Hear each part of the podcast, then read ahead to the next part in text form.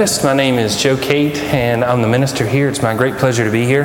If you are a visitor here, we're so happy that you're here. Um, please let us know that. We'll um, reach out to you and make you feel as welcome as possible.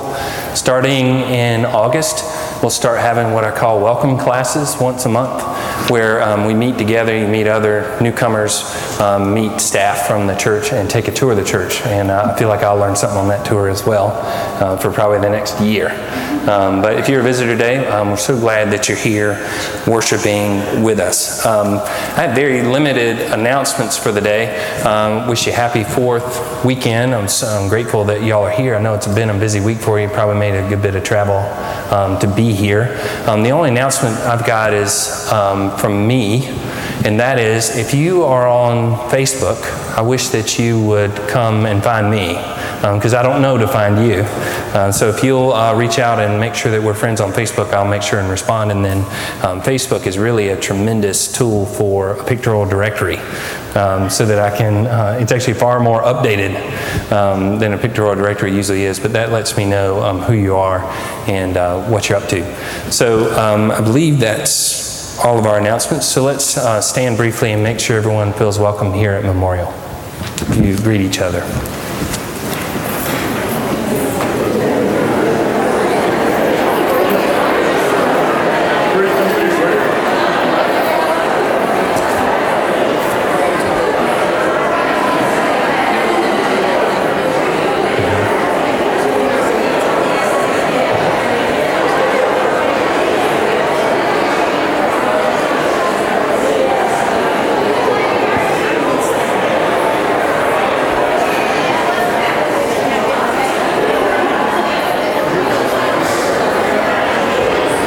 Thank you so much for being friendly to those around you. If we'll, um, you'll be seated, we'll turn our hearts towards the Lord.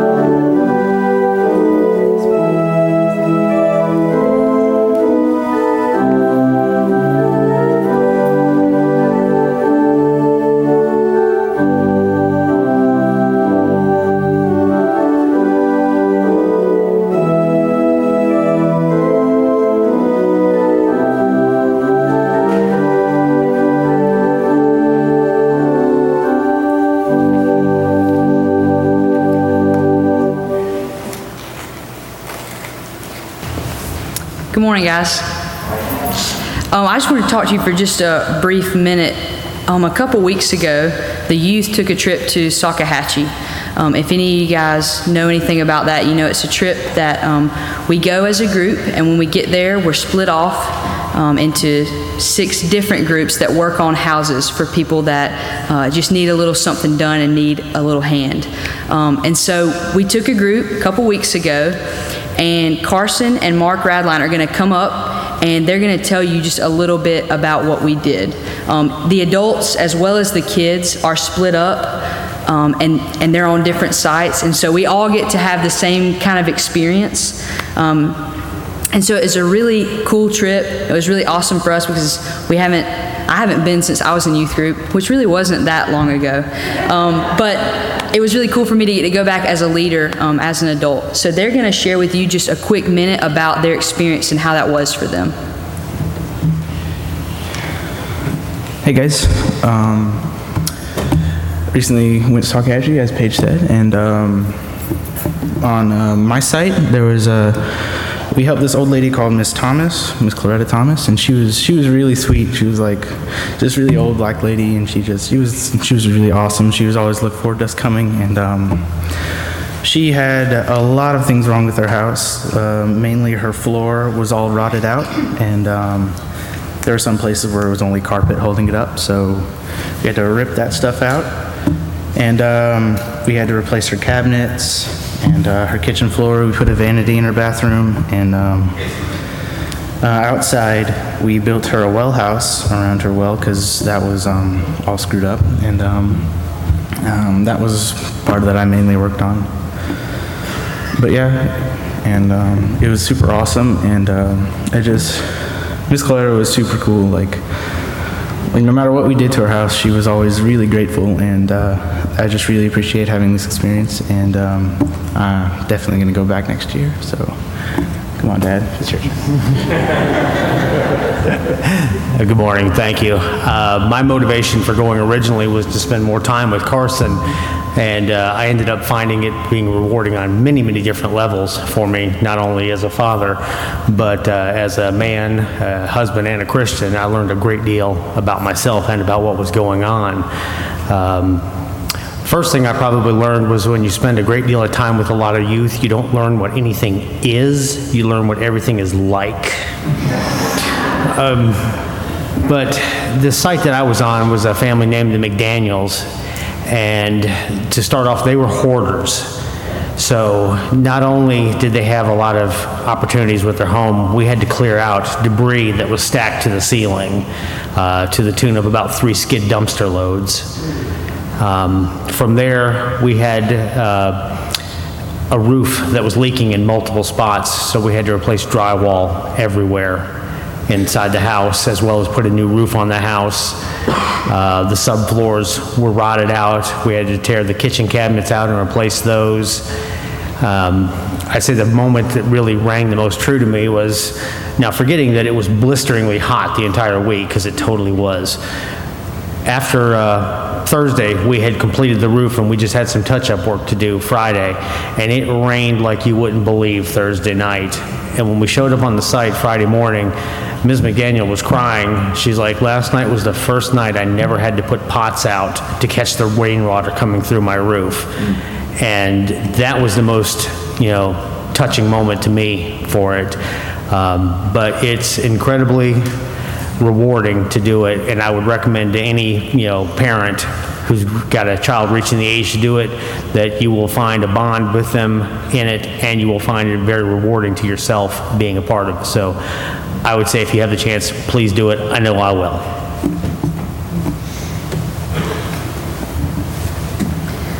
So overall, we had a really good experience. Um, I can't wait to take them back for a second year. And not only are the parents of the youth invited to come, but any of you guys are welcome to come. It's a lot of work, um, and it's a long day. We probably worked from about um, seven in the morning and had an hour break for lunch, and then left at five.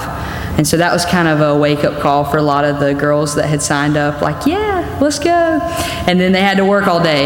Um, but it was really good and it's a really cool experience and it, it was it was really cool for me too actually carson and i were on the same site um, and so it was really cool for me to get to know carson a little bit better in a different way and then get to know the other kids um, so yeah i would invite any of you guys that want to be involved in any way and I, marcia mentioned in the nine o'clock service that um, the church is actually hosting a meal for a different Salkehatchie camp. So we went to the camp in Piedmont, but there's camps all over the state. Um, and there's a camp that comes to Memorial and gets a meal for that one hour you get in between your workday. Um, and so if anyone would like to volunteer or donate um, any money to the cause, to the food that they're going to get, um, that would be great. So just contact her, contact um, Cindy Miller. So thank you.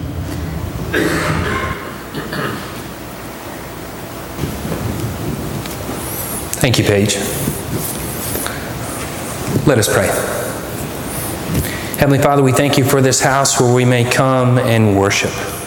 And we ask that the words that we proclaim in our hymns, in our songs, and our anthems, the words that we read in our text, the word that is proclaimed in the sermon and the words that we say in our prayers, that everything may honor you and empower us to live in your word this day.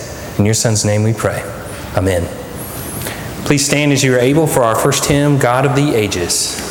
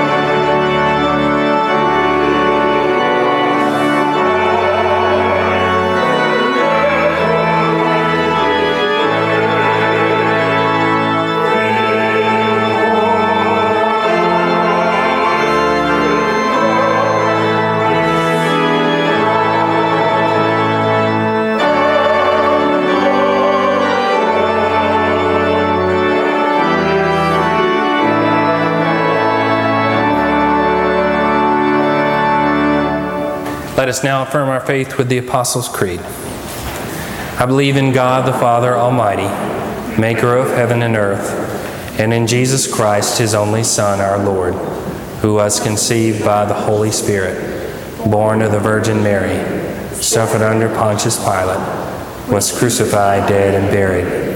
The third day he rose from the dead. He ascended into heaven, and sitteth at the right hand of God the Father Almighty. From thence he shall come to judge the quick and the dead.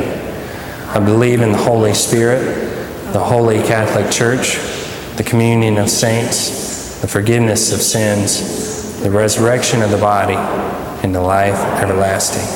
Amen.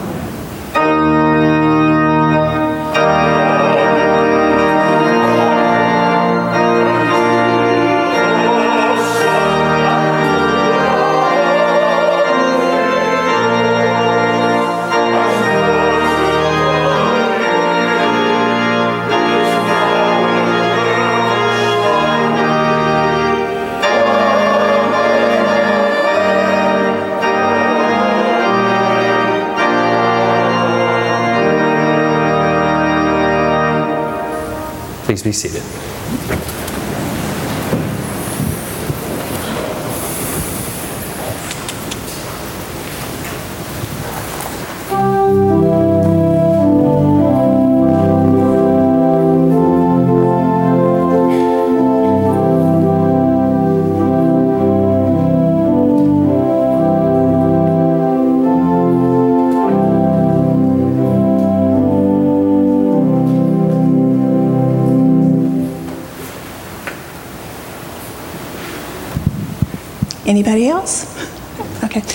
Ladies. What did you celebrate yesterday? Fourth of July, What did you do to celebrate the 4th of July? fireworks. Mhm. Uh huh. Did you have fun? Yeah. Okay. Um, the 4th of July is a celebration of our country's independence. On July the 4th, 1776, our country declared its independence. And with that independence comes responsibilities.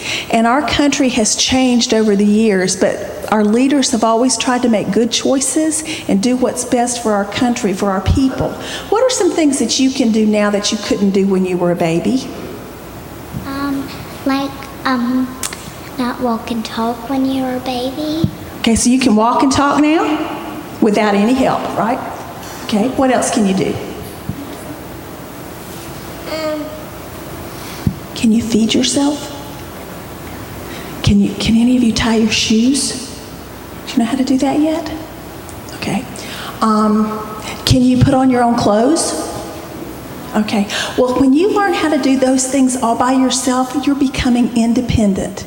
Now, I want you to hold this for me. You know, my lessons always have paper involved. Do you know what the, can you hold that close to me, to my mouth? Thank you. Do you know what the word independence starts with? What letter? No? It's the letter I. Do you know that letter? Mm-hmm. Okay. So I'm going to cut out an I here.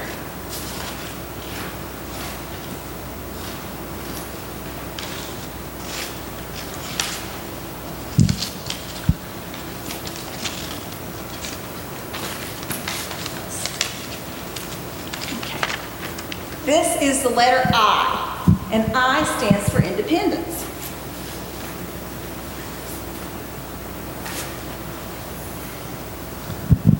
Okay, with independence, you, it comes responsibility for yourself and, and for your actions. And in a little while, Reverend Kate is going to talk about Psalm 3.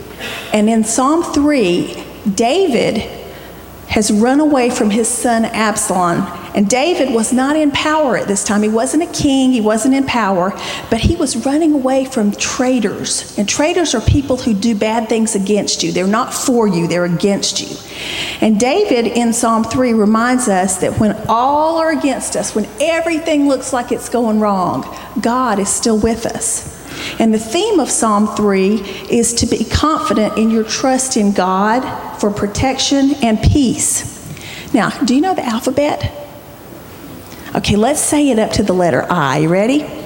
A, B, C, D, E, F, G, H, I. Okay, this is our I that I made out of the paper. Now, do you know what comes next?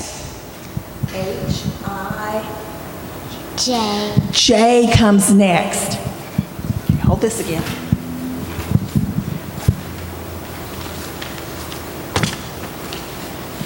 Here's our J. Whoops. And J stands for Jesus. If you're going to be independent, that's fine, but you've still got to be dependent. That means you have to count on Jesus. You can't have the I without the J. You can't be independent without Jesus because Jesus is going to help you to make good choices and help you to be a better person. So that's our lesson for today. Can we say a prayer, please? Okay. Bow your heads for me. Dear Heavenly Father, help us in our journey to be independent and in our journey to be responsible people, to always remember to count on Jesus and to call on Him because He's always with us. We may be independent, but we're always dependent on Jesus. In, in His name we pray. Amen.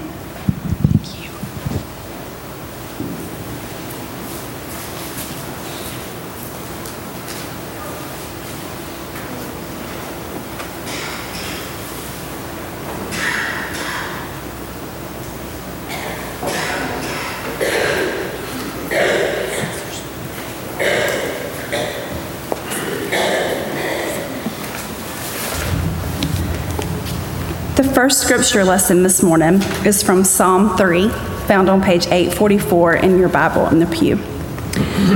O Lord, how many are my foes? How many rise up against me? Many are saying of me, God will not deliver him. But you are a shield around me, O Lord. You bestow glory on me and lift up my head. To the Lord I cry aloud, and he answers me from his holy hill. I lie down and sleep. I wake again because the Lord sustains me. I will not fear the tens of thousands drawn up against me on every side. Arise, O Lord, deliver me, O my God. Strike all my enemies on the jaw, break the teeth of the wicked. From the Lord comes deliverance. May your blessing be on your people.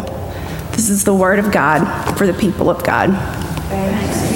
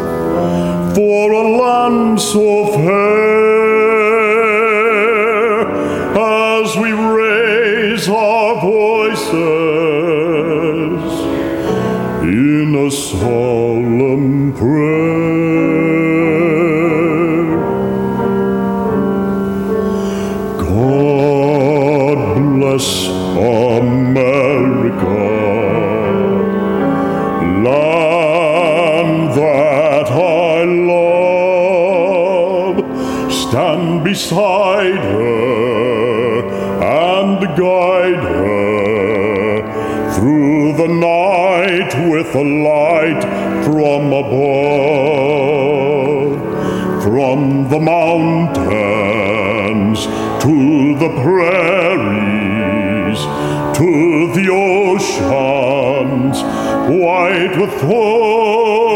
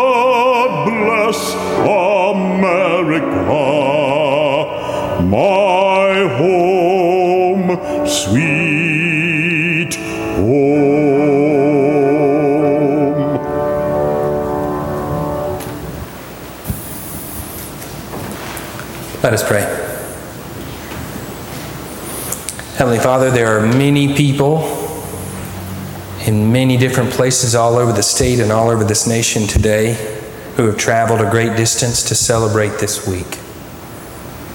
And we ask that you be with them in their travel, both there and home. There are many people who celebrate a little too much and put themselves at risk this week. We ask that you be with them, that they may be protected. There are those who are around the world serving us in the military, and they are in dangerous places. We ask for your presence among them on both sunny days and stormy days. Help us, Lord, as we celebrate the things that we love about America, to understand number one, your blessing of it, and number two, our enormous duty to bless others in your name. The calling that you placed on us to reach out to those that are less fortunate to us never ever ends. And as we hear the text proclaimed, as we sing the hymns of telling your story, make them uh, resonate in our hearts and minds.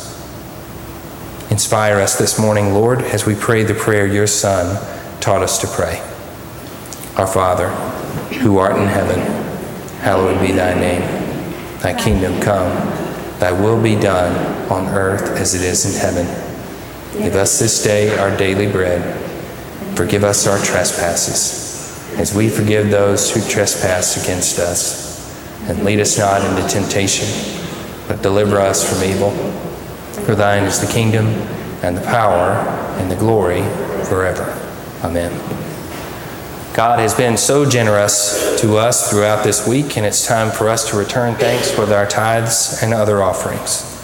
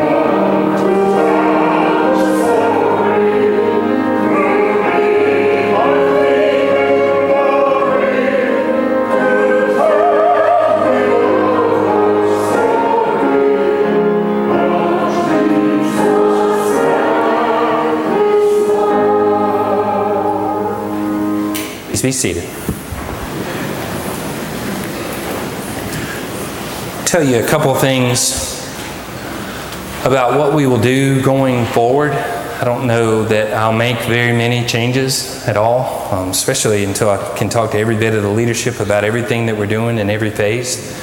Um, one thing that I would love to do right off the bat is to have communion on the first Sunday of the month in both services. I think it can be confusing as to which service it's in. Uh, it's also different to prepare a sermon for one and not the other. And also, um, way more than that, either of those two combined, is I think it's important to have the sacrament as often as we can. And so I asked, I'm not sure if it was supposed to be in here this month or in contemporary, um, but I asked for one month off of serving communion and worship so that we could get our heads around it and understand how we do it so that um, the first Sunday in August we will begin having communion in contemporary and traditional on the same Sunday of the month uh, in, in worship. Um, the scripture. Um, I'm going to use the NIV because you have the NIV in your pew. Um, but what I do that's um, uh, helpful to some and annoying to some is um, break up the text a good bit. So I only read parts of it. So if you're a read along person, uh, if you'll just hang with me um, as I do that. Um, third, I thought it was great. Um, not only do you have talented musicians leading your service, they're thoughtful um, leaders because they were asking about the nature of patriotic music in worship in church. And I, I love that. I love that we were talking about that. I think it's important to wrestle with it, and I thought, so if I'm going to pick a text, um, there, there's going to be a plan of picking scripture that you'll see um, starting in August that, um, that we'll build off of in every way, in the, in the way I interact with you on Facebook, and the way it's in the bulletin, and the way we have it in both worship services. Um, but I needed a month for that too, um, to get ready and settled. So I thought, if I'm going to choose a text for four Sundays to give me that time to get ready, um, my, one of my favorite texts of all time is the book of Jonah. And any church that I've served will tell you that. And it's because it's so, well, a couple reasons. Um, one is so short. Um, I love, I'm a Citadel graduate. I love Pat Conroy. Uh, I, I, like to read his books, but sometimes, my goodness, he just keeps going. Like, I, I, got it. I understand the creek, and I understand the sunset, and I understand the pain. I got it. Let's, um, let's move forward. Um, it's so brief, you could read it before you went to lunch and still beat the crowd to lunch if we got out in a reasonable amount of time. Um, you also notice different things each time you read it.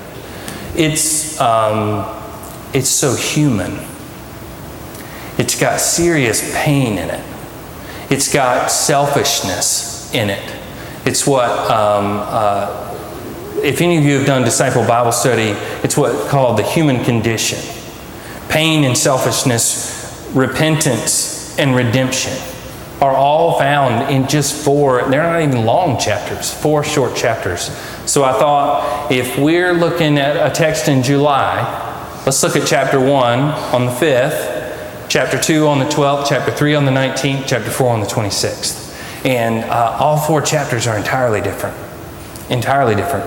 And it's especially appropriate, I think, to read chapter 1 today because Jonah the prophet struggles with his love of his nation and his love of his God and what he's to do with other nations when he's in love with God wanting to, uh, God wanting to help. So um, use this text many times in many different settings um, and it's fun to use it in this setting for the first time. Jonah chapter 1 verse 1. The word of the Lord came to Jonah son of Amittai Go to the great city of Nineveh and preach against it, because its wickedness has come up before me. But Jonah ran from the, war, from the Lord and headed for Tarshish. He went down to Joppa, where he found a ship bound for that port. After paying the fare, he went aboard and sailed for Tarshish to flee from the Lord. Um, that's the thing. Is last week I started the practice of right there saying the word of God for the people of God, in which he would respond, I'm going to save that for the end of the sermon because I read the text by the end of the sermon. So I'm going to invite you to do that at the end. So, significant points. Jonah is a prophet. So he has a minimum of three critical tasks in that position. One, he's supposed to understand God's will. He's supposed to understand God's will through the reading of the text, through uh, prayer and reflection, and hearing God's voice in his heart and his mind. So um, there's a couple different understandings of the word will when it's in reference to God. And um, I, I, won't pretend to tell you exactly what to believe about it. Um, but some feel that many things in our life happen exactly as they should, exactly according to uh, what God would want to happen. That gives that order, whether it's happy or sad, gives them comfort, that order. Um, you'll also hear the opposite side of that talking about free will. God has a purpose but grants humanity free will. Anyone that's seen a two year old run around a room understands free will entirely. I would assume if you've seen a teenager as a parent, you understand free will entirely. And as an adult, when you start making your own choices, God understands entirely what it means to give humanity free will, but yet God continually grants it. So when, when I talk about God's will, I'm talking about a philosophy, a hope, a prayer that God has for human behavior. So if I talk to our girls who are 9 and 11 about practices that we have in public, that we have with adults, that we have with our relatives, that we have with each other, it's concepts, it's hopes that I have for them, but I understand that they're human and they're going to do what they're going to do. And when they do, and when they feel the consequences of it, then we're going to have to talk about it. Um, uh, our, my girls are still gone until Wednesday, and they generally really get along with each other, but when they get ragged, you know, it can get bad in a hurry. And um, one of them was uh, sort of making fun of the other one in public with the cousins because it was getting some laughs, and that one pushed, which isn't okay either. And, you know, he just pulled them away and said, Look, you understand what I would want you to do when we're on the road? I mean, I understand we're going to get into it with each other at the house and that's going to happen, but what, what do you think I want when we're on the road? And they said, for us to support each other, for us to love each other. Yeah, uh, yeah, without the voice. Can you do it without the voice? Yes. So, understanding God's will is the primary task of a prophet. They have to understand what God wants. The second thing they have to understand is, as I mentioned before, what Disciple Bible Study calls the human condition. The prophet has to understand what it's like to be human, to experience loss, pain, joy, brokenness, fatigue, uh, anger, and the total unwillingness to do what God would hope you would do. If the prophet understands those two concepts, if the prophet understands the gap between what God is hoping for and what we are doing, then the prophet has a third task that may be the most difficult of all three, which is to say something about it. Do you like to say hard things to people? Well, it's tough. It's, it's tough to say hard things to relatives. It's tough to say hard things to your spouse. It's tough to say hard things to your business associates, church associates, because more than likely, when you say that hard thing, there's going to be tension. And then what are we going to do about that tension? So, for some reason, we just go on with the same practices for 20 years rather than say something for five minutes to that person. So, the prophet understands God, understands humans, and talks about the gap in between. And that can go both ways. There's times when, uh, certainly, that God is grumpy and that the prophet is grumpy and is getting on the people and trying to get them to fix it. But there's just as many times as uh, humanity is broken, they think God has abandoned them, and they think there's no hope, and the prophet comes and speaks a message of hope from God that's equally difficult for the human beings to hear. But that's what a prophet's got to do. So, what are the challenges to these tasks? Well, you get busy, you don't read the text enough. get tired, you don't listen to God enough. You get uh, focused on what you want, you don't, you're not paying attention to God's will. If your heart's not breaking for humanity, then you have no desire to tell them. You're fine with them suffering. You don't even like them. You think about how you want to help certain people and you do anything you run out in traffic.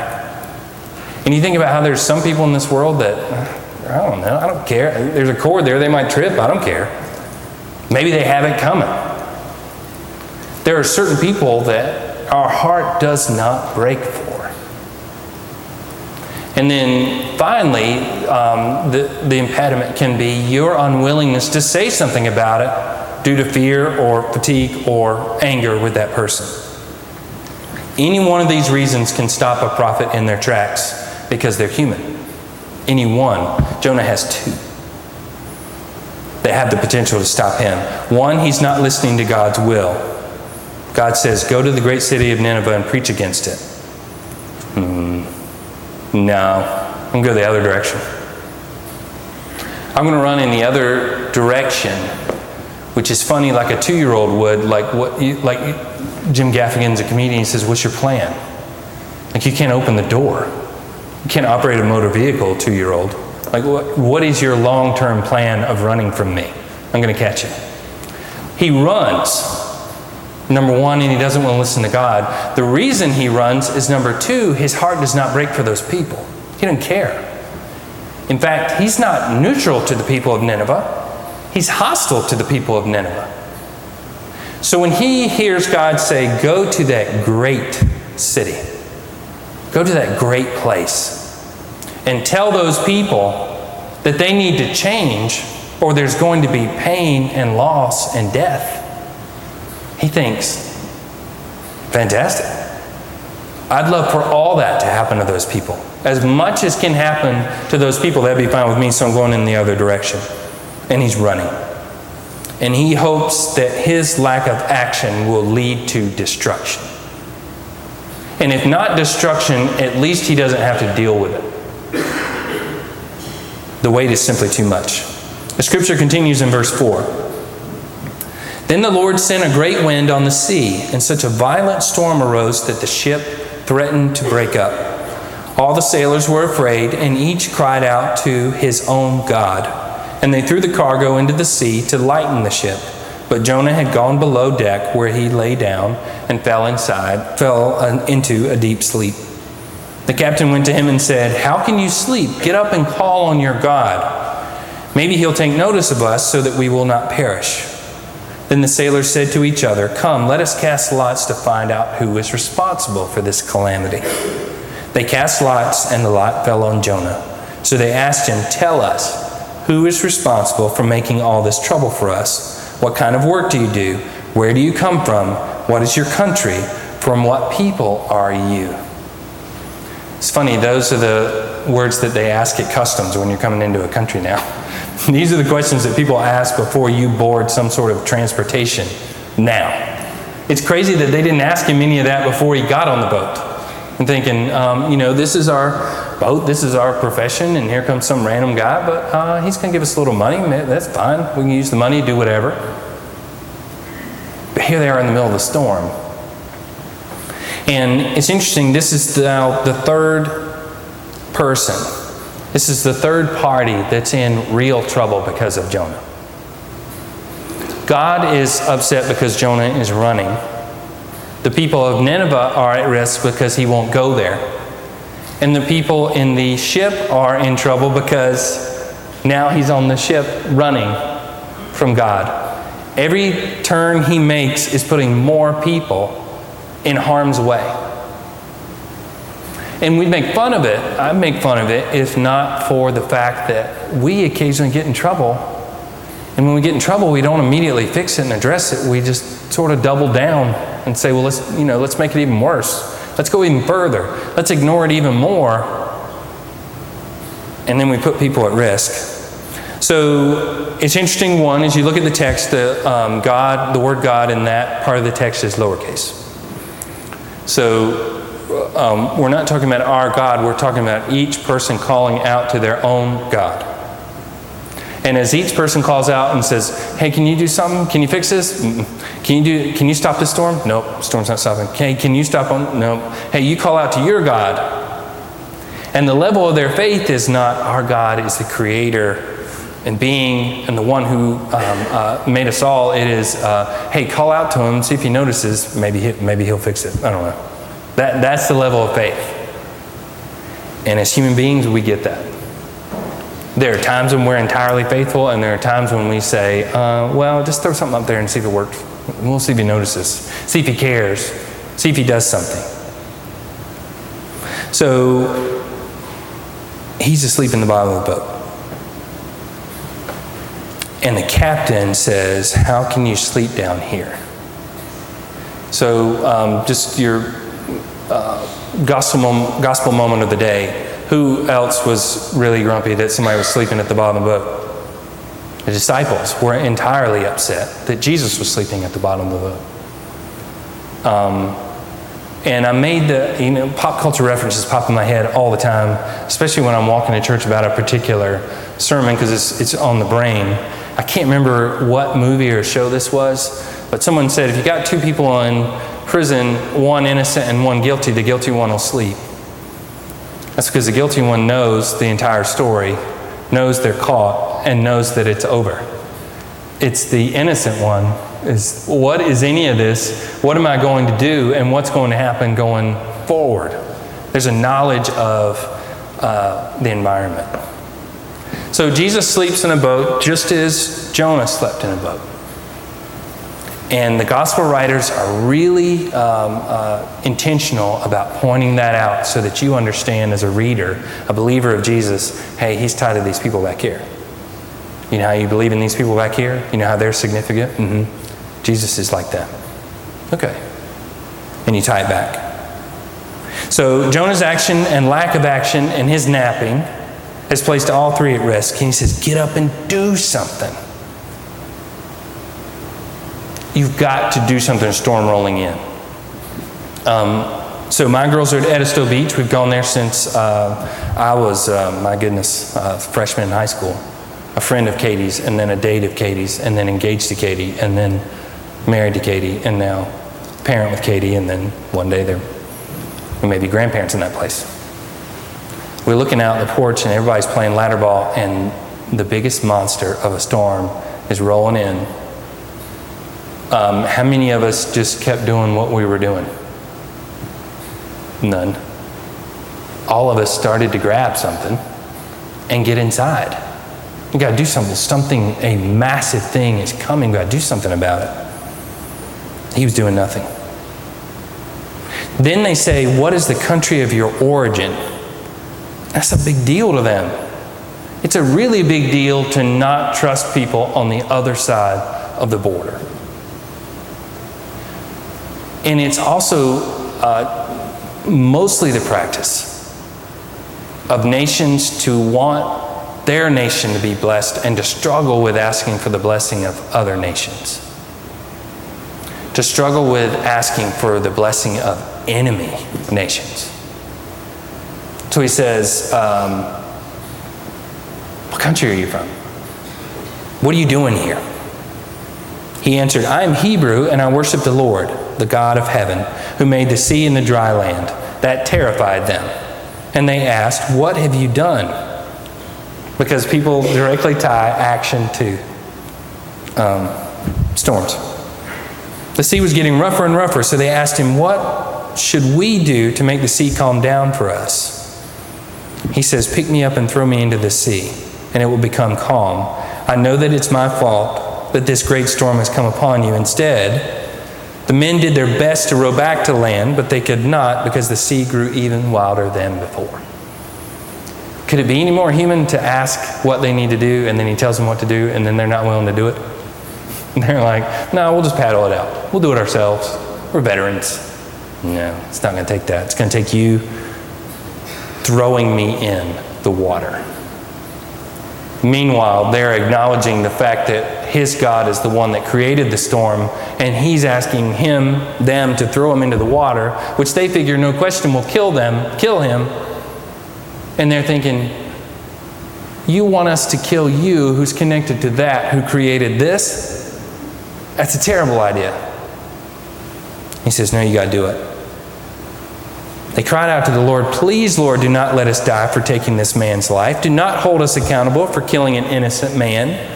For you, Lord, and is it lowercase or capital in the Bible? Capital. You're starting to acknowledge. For you, Lord, have done as you pleased. Then they took Jonah and threw him overboard, and the raging sea grew calm. And this, the men, at this, the men greatly feared the Lord, and they offered a sacrifice to the Lord and made vows to him. So, same as the disciples when the storm was calmed in Mark, it freaks them out more that the storm was calmed than the fact that the storm was there. And they call out to the Lord and say, We want to, we, we want to honor you and offer sacrifice. Now the Lord provided a huge fish to swallow Jonah, and Jonah was in the belly of the fish for how many days and nights?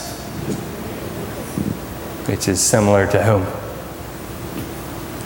Okay, solid VBS answer Jesus. Same as Jesus.